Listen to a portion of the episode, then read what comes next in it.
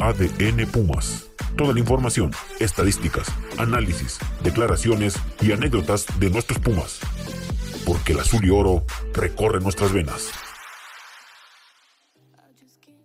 ¿Qué tal amigos de ADN Pumas? Eh, una vez más, eh, bienvenidos a una emisión más de este podcast, por supuesto, para platicar de todo lo que acontece en las distintas categorías de Pumas. Octavo episodio, y estamos eh, de regreso después de una pequeña ausencia. Aquí estamos todo el equipo, como siempre, y pues obviamente hay que hablar de los eh, buenos y de los malos resultados a veces. Una dolorosa derrota frente a Cruz Azul y que aparte creo que Pumas también poco a poco empieza a rezagarse en este torneo que hay que recordar que ya va un poquito más de la mitad de torneo, entonces viene lo bueno para el torneo pero parece que viene lo malo también para Pumas. Eh, pues saludo en primera instancia Edgar eh, Jiménez. Edgar, ¿cómo estás? Gusto saludarte. ¿Cómo estás, Jorge? Compañeros, muy buenas noches. Ya lo decías, el conjunto universitario que ha tenido altibajos en las últimas semanas, podemos decir que a diferencia de lo que había tenido en torneos anteriores, ahora viene de más a menos. Tendrá que remontar a mitad de semana ante New England Revolution en actividad de la CONCACAF Liga de Campeones. La esperanza está ahí porque creo que si alguien lo puede hacer es Lilini. Sí, exactamente. Creo que se quiere un poco en el equipo, en, la continuidad, en el técnico. Vamos a ver qué pasa y sobre todo porque se juega en casa ahora, ¿no? El saludo también, por supuesto, a Jesús, eh, que se viene eh, esperando una noche mágica en, en CEU, que, hablamos mucho de eso. Y también, eh, Jesús, de lo que es la actividad de la femenil, que pues se enfrentó al conjunto de Tijuana. ¿Cómo estás? Jorge, Edgar, un gusto saludarlos después de que estuve a punto de morir. Maldito COVID. Me sacó de todo, güey. O sea, estuvo a punto de matarme. O sea, bendito Dios, sigo aquí. Como bien comentas, ayer fue un partido muy cerrado el de la femenil. Todavía no encuentra su, su ritmo. El equipo de Karina Báez empata a cero en su visita al equipo de Cholos de Tijuana. No es un mal resultado, obviamente, empatar de visitante. Y por ejemplo, vámonos con Pumas Tabasco, ¿no? Pumas Tabasco ha sufrido mucho todo este ajetreo que ha tenido el equipo de primera división, eh, otorgando jugadores, las rotaciones, el equipo de Alex Pérez tiene que moverle, ¿no? Para compensar esas bajas, la ida de Trigo, la ida de jugadores como Rubalcaba, como Benedendo, como Montejano, etcétera. Pues él también lo, ha perjudicado en su funcionar en este campeonato porque está en, penúltimo en la tabla general de la Liga de Expansión y ojalá que pueda enderezar el rumbo, pero primero el equipo de primera división, ¿no? El partido del miércoles, después el partido del sábado contra Necaxa. Se juega mucho Pumas, en este semestre, en estos tres partidos que vienen, ¿no? El equipo contra Revolution en media semana, contra Necaxa y después el partido que se postergó con todo esto que hubo en Querétaro, eh, que le tocaba contra Mazatlán, ¿no? Que se va a jugar justamente el día que se juega el partido entre Honduras y México, si no me equivoco, el domingo 27. Va a ser ese día que se va a disputar ese encuentro. Ojalá que le vaya bien al equipo y pueda sacar tanto la eliminatoria en CONCACAF como los partidos en, en, la liga. Y bueno, invitamos a la gente que nos siga también en las redes sociales. En el Twitter del programa, bueno, del podcast es arroba ADN-Pumas y en Instagram arroba ADN-Pumas MX. Así es, pues vamos a entrar rápidamente de lleno en materia porque decíamos, bueno, dolorosa derrota de Pumas, sobre todo por la forma en cómo se dio. Yo creo que todos esperábamos, no solamente los aficionados de Pumas, sino también los aficionados de Cruz Azul, ¿eh? sabían que este resultado no, era definitivo hasta que pitara el árbitro y desafortunadamente ahora no se vino ninguna remontada, no se vino un eh, de menos a más, sino por el contrario, Pumas creo que al final eh, empezó bien el partido y fue perdiéndose en el mismo y después los cambios creo que también no fueron los ideales en este partido frente a Cruz Azul, la derrota dos goles por uno, Edgar. Sí, sí, le costó trabajo al equipo de Andrés Lilini. Creo que hay una clave, hay dos jugadas, sobre todo en el primer tiempo, de Juan Dineno que no puede capitalizar. Le está costando trabajo. Parecían jugadas sencillas en semestres anteriores para el atacante argentino. Había despertado en la CONCACAF Liga de Campeones y bueno, esto me parece que le empieza a pesar, sobre todo conforme se van eh, sumando los minutos de este encuentro. Pumas eh, no fue un rival que fuera tan vertical como en otros encuentros, tuvo sus oportunidades, inclusive cuando anota a Luis Abraham por parte de la máquina de Cruz Azul, le cuesta dos minutos al equipo de Andrés Lilini al final tampoco es que Cruz Azul haya sido infinitamente superior. Se encuentra un golazo que, bueno, hay que decirlo, estará peleando seguramente por el premio Pushkas de este año. Creo que en el funcionamiento en términos generales podemos decir que el equipo de Lilini sí va cuesta abajo, le cuesta mucho reponerse de ausencias, eh, no encontró buenos momentos como tuvo, lo tuvo sobre todo en el inicio del torneo y también mencionar la expulsión del técnico, ¿no? Que ya empieza a reflejar un poco de la presión de lo que está viviendo este vestuario, sobre todo en los últimos días. Sí, exacto, y que son aparte, pues dos partidos de suspensión para el técnico Jesús. Eh, un poco será la pues la culpa de Lilini o responsabilidad, que tanta responsabilidad tiene el técnico en esta cuesta abajo que decía Edgar y también eh, que Pumas lo decías eh, bien tú Jesús se viene una semana importante y definitiva y clave no hay no hay para más Pumas ¿eh? el miércoles frente al equipo de la MLS se juega la vida en Conca Champions o no hay más para ellos ¿no?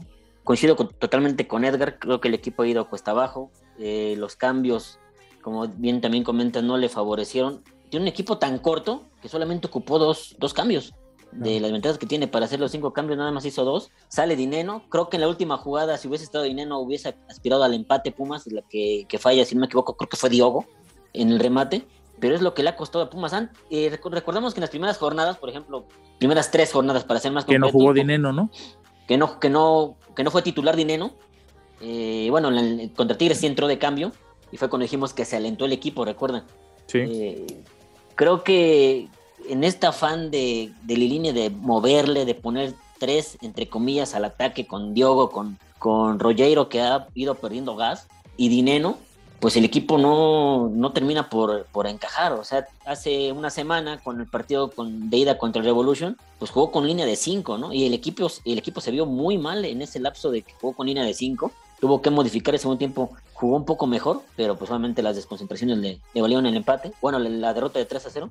Y como bien lo comenta, se juega en esos tres partidos, los dos que se va a perder en Liga Lilini por la suspensión, el partido que es muy complicado contra Revolution porque si te hace un gol, tienes que hacerle cinco, ¿no? O sea, se va a poner muy difícil, tiene que ser un partido muy inteligente.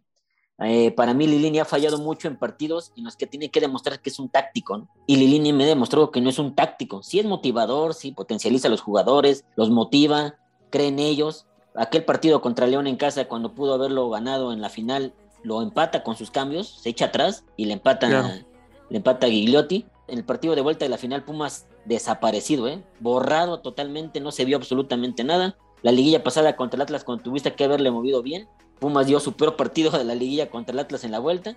Y este partido, ¿no? Y el partido con Revolution, o sea, creo que en lo táctico ha quedado mal Lini. Esperemos que pues se, le enfríe ¿no? La, cabeza, que confiadamente en los jugadores para remontar el, miércoles. Y estos dos partidos contra Necaxa y Mazatlán, que si no lo saca, si no lo suma de a, tres puntos en cada partido, la clasificación la va muy difícil, ¿eh? porque tiene un cierre en el que enfrenta a Monterrey, que ha remontado, a Puebla, que apenas perdió el invicto, a Pachuca, que es el líder, a Chivas, que está bien, jugando bien y aparte lo vas a visitar.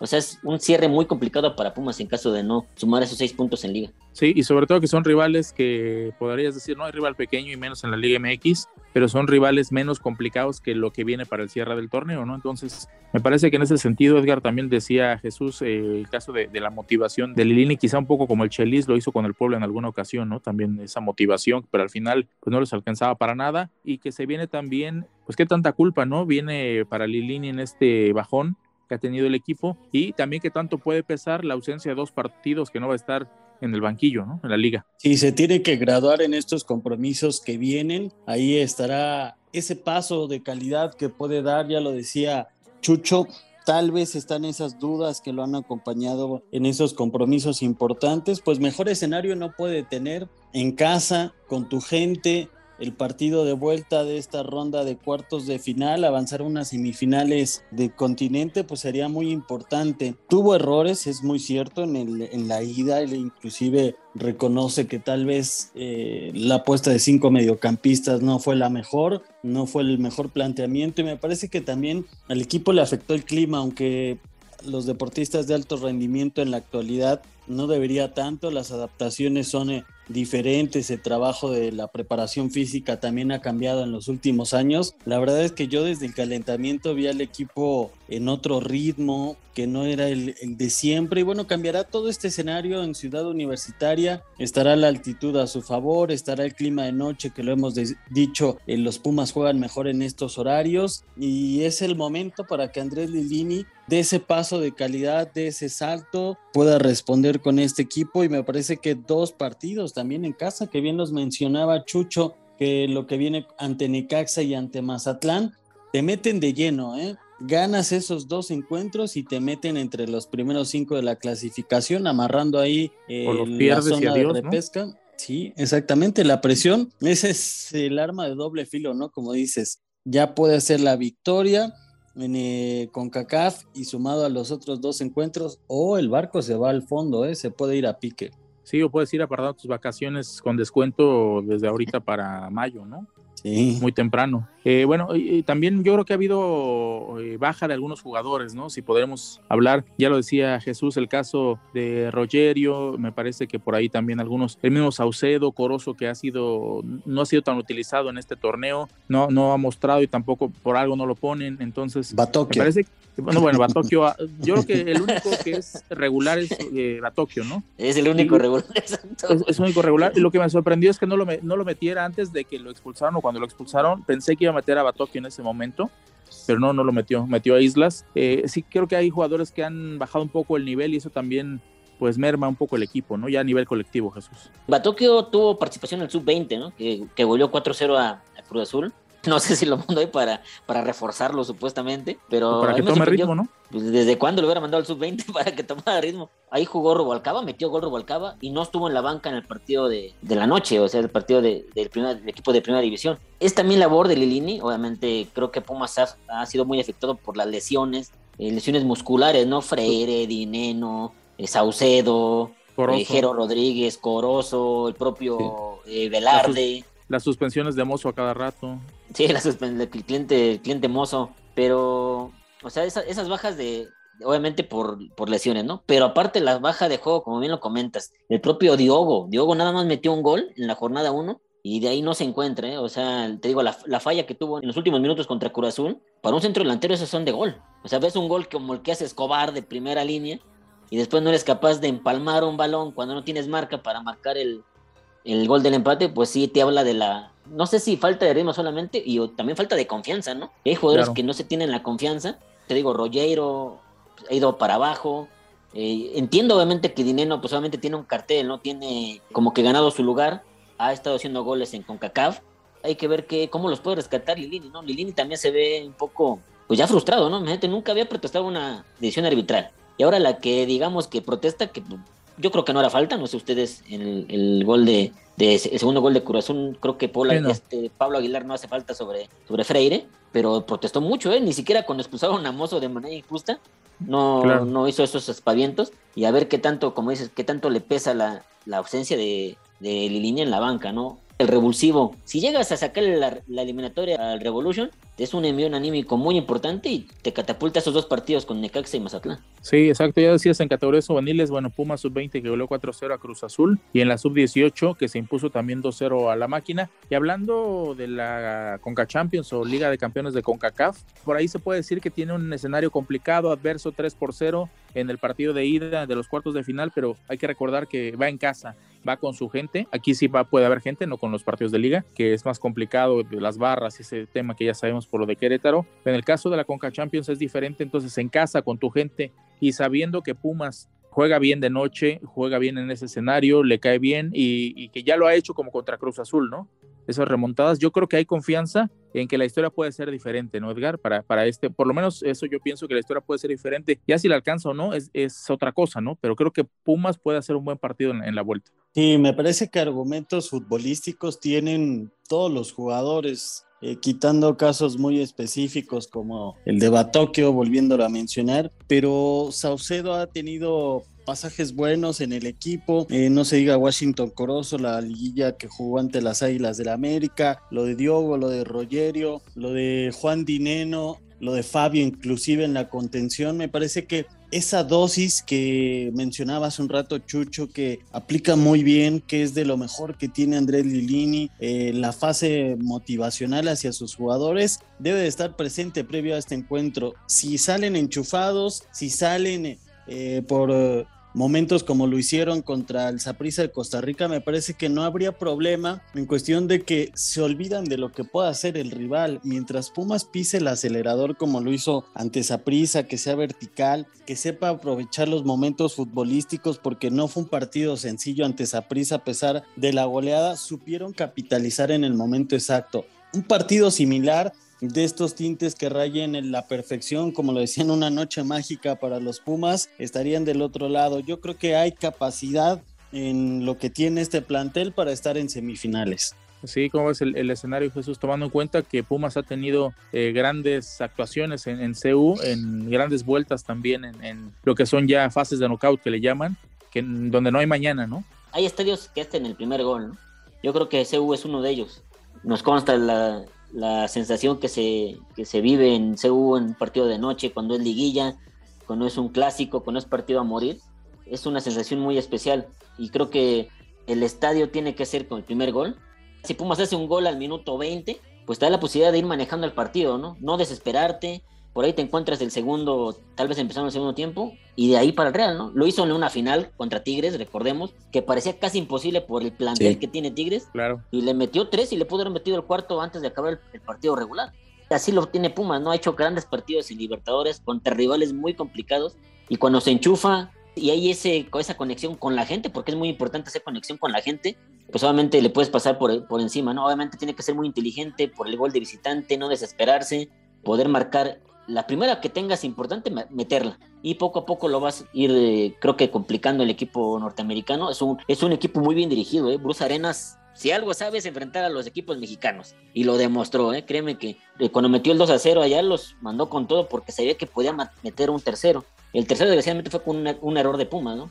Le salió barato a Pumas, ¿eh? La ida. Le salió, barato. Obviamente tiene que ser muy inteligente porque va por tres. Con el tres obliga a los penales.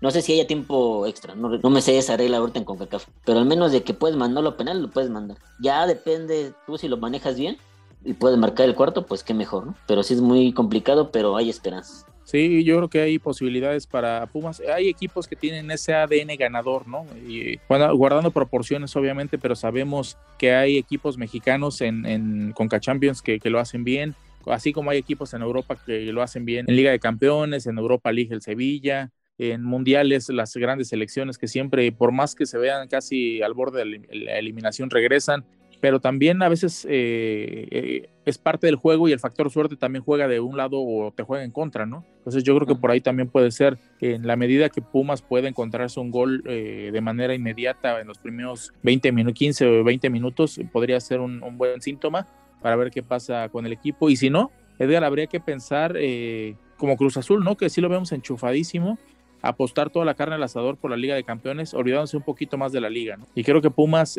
todavía eh, pues pensando entre una y otra y al final pues creo que se le puede ir de las manos las dos, ¿eh? Sí, sí, sin duda. Tendría que definir, eh, mucho dependerá de este partido ante New England Revolution. No puede presumir una plantilla como la tiene Cruz Azul, que te puedes dar el lujo de presentar un equipo en la liga y otro en el torneo internacional. Me parece que tendrá que salir por todo en este duelo del miércoles, ya después ver cómo queda el equipo, ¿no? Porque ha sufrido mucho en cuestión de lesiones, de bajas. Eh, tendría que pisar el acelerador el miércoles y bueno, también empezar a hablar con los chavos, ¿no? Lo que tanto se dijo previo a esta competencia, que era la vitrina, que era el momento de mostrarse, pues también ellos tienen que sacar la casta. ¿eh? La cantera es momento de que levante la mano. Ya decía Chucho, ahí está en Rubacaba, Benevendo, tienen que echar mano de estos jóvenes, tienen que graduarse en poco tiempo, ya sea si echan mano de ellos en la CONCACAF Liga de Campeones o el próximo sábado ante los Rayos del Necaxa. Necesita materia prima Andrés Lilini y también los chavos,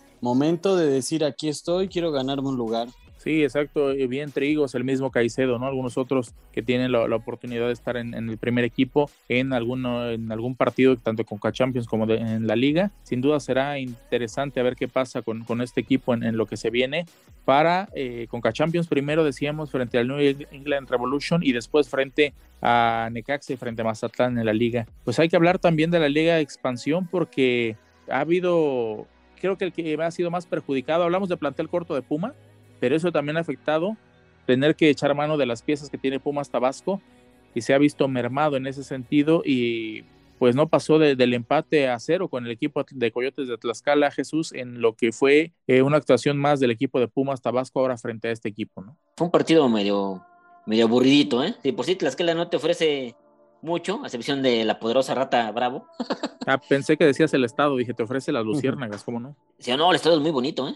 Yo tenía la oportunidad de ir a Pisaco, precioso, pero el equipo de Tlaxcala no te ofrecía mucho, obviamente, como ya lo Edgar lo ha comentado varias veces, atinadamente, pues obviamente Pumas juega de visitante siempre y pues no se encuentra en la cancha, apenas ha logrado dos eh, victorias que le cortaron casi una racha de un año sin ganar como local, pero no se encuentra. Y aparte tiene que moverle jugadores, el, caso de Alex Pérez por bajas, porque en el medio campo se le fue Trigos, que está eh, reforzando el equipo de, primera división, eh, Benevendo ahí va, y viene, Montejano también ahí va y viene, ahora con, con la suspensión que tuvo Diego hace algunos partidos, le dio descanso al portero titular Ramón Pasquel, pues ahí va moviéndole, ahí va moviéndole, pero obviamente lo que te hace un buen, un buen equipo, un buen plantel, es la repetición, ¿no? Tú vas teniendo un, un cuadro, digamos, base, ¿no? Tu once titular sale entre 13, 14 jugadores, pero aquí con Alex, pues ha probado más de 22, 23 jugadores justamente por eso, ¿no? Obviamente todo esto cae sobre jugadores como Rafa Durán, como Alafita,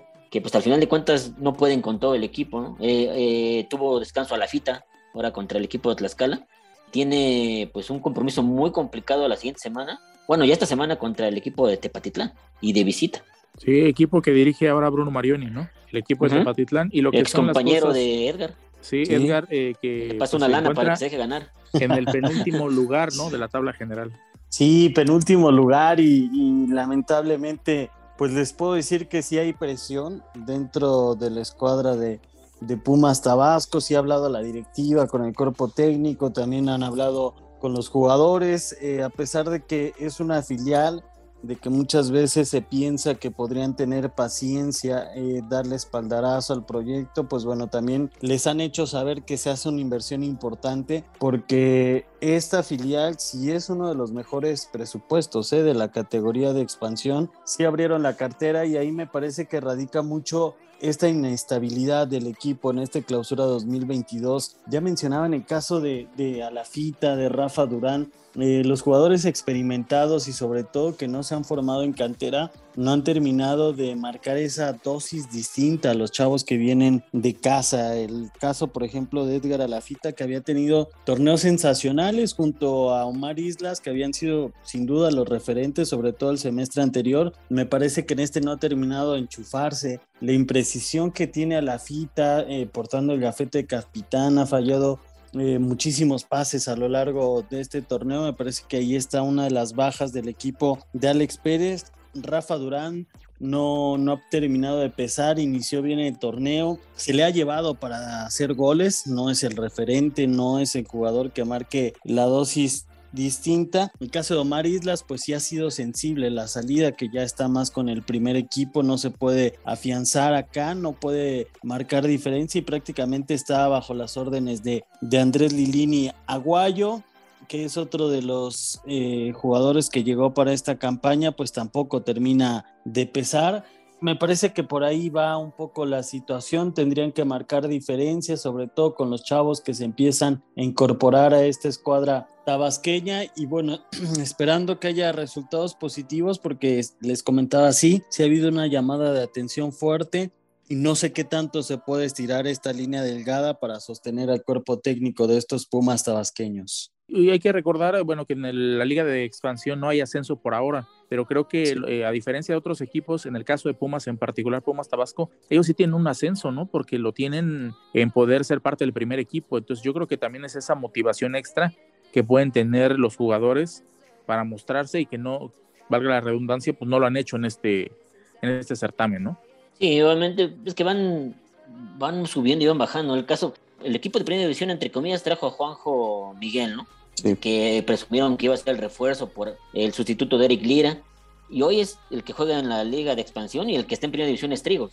Yo creo que la mala planeación al final de cuentas perjudica a Pumas Tabasco, ¿no? Porque Pumas Tabasco está saliendo al rescate del equipo de primera división. Eh, hay jugadores que pues, más constantemente están en, en el equipo de expansión, pero si tú trabajas regularmente con 5, 6, 7 jugadores en tu cuadro titular, porque los demás están flotando, Tú puedes trabajar hoy con Montejano y te puede hablar mañana Linini. ¿Sabes qué? Mándame a Montejano porque lo necesito para el partido de CONCACAF. Pues lo tienes que mandar. Pero al final de cuentas no vas a trabajar con él como lo quieres trabajar. Eso es lo que sale perjudicado el equipo de, de, Alex Pérez. Ojalá tengan la paciencia que obviamente puedan ver todos los contras que ha tenido el equipo de, de, de Pumas Tabasco, pues digamos no juega tan mal, pero pues no merece ganar al final de cuentas, porque no, uno no hace los goles y no es mejor que al final de cuentas que el rival, ¿no? Y ha desperdiciado muchas, muchos partidos de local. Bueno, y, yo creo que también te habla, pues la posición que tiene la tabla general habla de lo que ha sido el torneo para Pumas, ¿no? No hay que ser tan... Sí, sí, sí, no hay que ser tan... Pues yo, yo, mi justificante es ese, ¿no? Ha sido muy golpeado por el equipo de primera división, pues que al final de cuentas es el que mueve el dinero, ¿no? Que le interesa hoy porque están, están dos competencias, porque tiene que llegar lejos. Yo creo que la obligación para Lelín este torneo era llegar cuando menos a semifinales de CONCACAF, porque ahí enfrentarías a Cruz Azul. Claro. Y obviamente llegar a cuando menos a reclasificación en la liga, ¿no? Y en las dos está peligrando. Sí, y complicado el panorama, lo que se viene para estos Pumas Tabasco en la Liga de Expansión. Y hablar también de la Liga Femenil MX, ¿no? Otra, eh, este equipo también que pues empata a cero, se puede hablar de un rescate a un punto en Tijuana, una cancha al final es de visitante, yo creo que es un buen resultado en ese sentido, pero obviamente lo que quería es sumar de a tres para mantenerse en estos ocho primeros lugares de honor, ¿no? Que te da la tabla general. Sí, el equipo de Karina Báez necesita mayor regularidad en este torneo. Tiene tres victorias, tres empates y cuatro derrotas. Y bueno, ahí está con las uñas agarrándose a estos primeros puestos de la clasificación para no salirse de zona de repesca. Y bueno, el calendario ha tenido resultados que mejoraron de acuerdo a lo que vimos en el inicio del torneo, estaban adaptándose un poco a la filosofía de la estratega Baez y poco a poco sumando unidades. Me parece que la visita a Tijuana era complicada, no era sencilla. Eh, las Cholas no están colocadas entre las primeras de la clasificación, pero siempre ir a Tijuana se complica, ¿no? Ya lo decíamos con el primer equipo, también claro. en la femenil se suelen complicar estas visitas y bueno, ha habido cambios en las alineaciones ¿eh? de Karina Báez. Muchos. Empieza a configurar eh, lo que puede ser el equipo que mantendrá sobre todo al cierre de torneo. Un caso, por ejemplo, una jugadora emblemática que ha venido desde el inicio eh, de esta liga de Neva Cajigas, pues bueno, ya no es titular, ya no es de las que normalmente utilizan en escuadra. Y previo al, partido contra las Cholas, eh, ganaron a Pachuca. Este fue un buen resultado de acuerdo a la historia de cómo eh, se maneja en el fútbol femenil. Eh, Pachuca, buen, buen triunfo, pero venía de un descalabro ante la franja del Puebla. Me parece que ahí es donde debe tener la estabilidad, conseguir resultados importantes aún siendo equipos que no tienen tanto protagonismo en esta liga. ¿Y cómo las ves, Jesús? ¿Tienen posibilidades eh, de acceder a la liguilla tomando en cuenta que se viene Atlas, Tigres, Chivas y Toluca, ¿no? Es un cierre muy complicado. El equipo de, por ejemplo, esta, jornada Toluca le sacó el empate a Tigres. Imagínate, o sea, sí, le, sí está buscando en competencia el equipo de, Toluca arañar ahí, estar en, en, la liguilla. Tiene un partido muy complicado el viernes contra el Atlas solamente se recorrió de sábado a viernes por el partido de Pumas el sábado contra Necaxa, pero como bien dice Edgar, ¿no? Ha mejorado el equipo, tuvo un partido muy importante contra Pachuca que, que lo ganó, lo jugó bien, merecidamente lo ganó, a pesar de que falló un penal Charlín Corral, y el empate con, con, Tijuana, ¿no? Le ha movido la alineación, creo que De Neva está también pasando un mal momento, eh, le movió a la central, le movió el ataque, Dinora ha, salido, ha, ha, votado por, por un poquito más de velocidad. Obviamente ya se, se incorpora esta chica Chavero que estuvo en el sub-20. O sea, creo que Pumas tiene las aspiraciones para estar en, la liguilla, pero mucho va a depender de su regularidad, ¿no? Obviamente hay partidos que son muy complicados, pero si contra Atlas logra sacar también los tres puntos, va a marcar esa línea, ¿no? De que en casa tratar de sacar todos los puntos posibles y de visitante arañar lo que pueda. Sí, exactamente. Bueno, pues eh, llegamos al final de un episodio más de ADN Pumas. Eh, Jesús, pues nos vamos.